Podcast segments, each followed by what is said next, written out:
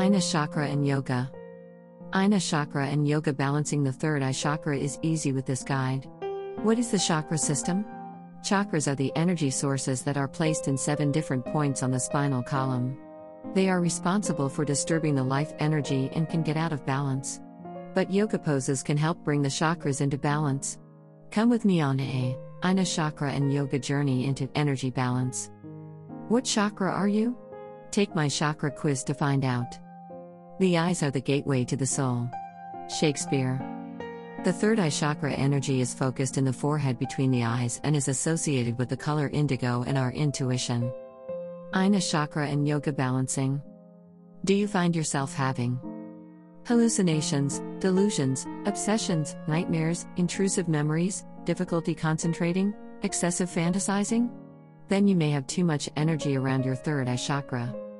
Do you sometimes have lack of imagination, difficulty visualizing, insensitivity, excessive skepticism, denial, inability to see alternatives? Then you may have too little energy around your third eye chakra. Do you want to be balanced? Yes.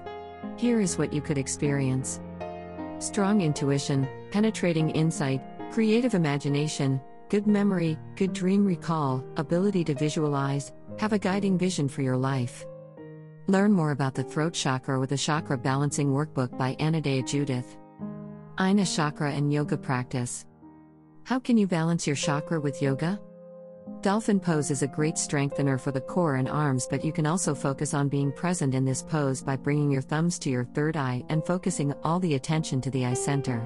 Your head brush will help with this sensation. Virabhadrasana 3 balance poses need a keen focus in order to remain steadily standing. Focus or drishti comes from our eyes so we can visualize standing strong and steady in this unsteady world. Garudasana This pose brings our hands right by our third eye and forces our focus to change as we cannot see past our hands. Garuda means to devour. Let this pose devour ego, doubt, fear, and clear the way for loving intention. Humble warrior for us to speak our truth, our head and our heart need to be congruent. If what we think and what we feel are in opposition to one another, the words we speak are going to be deeply influenced by that incongruence. Shoulder openers create a broad channel between the head and heart. Seane Corn.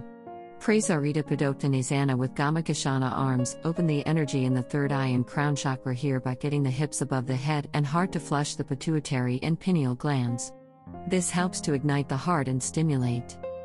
You could also try connecting to your third eye chakra with the essential oils of basil, sandalwood, ylang ylang, clary sage, lavender, Roman chamomile, and frankincense. I suggest doTERRA essential oils. I also enjoy balancing the chakras with chakra singing bowls. The chakras are a journey.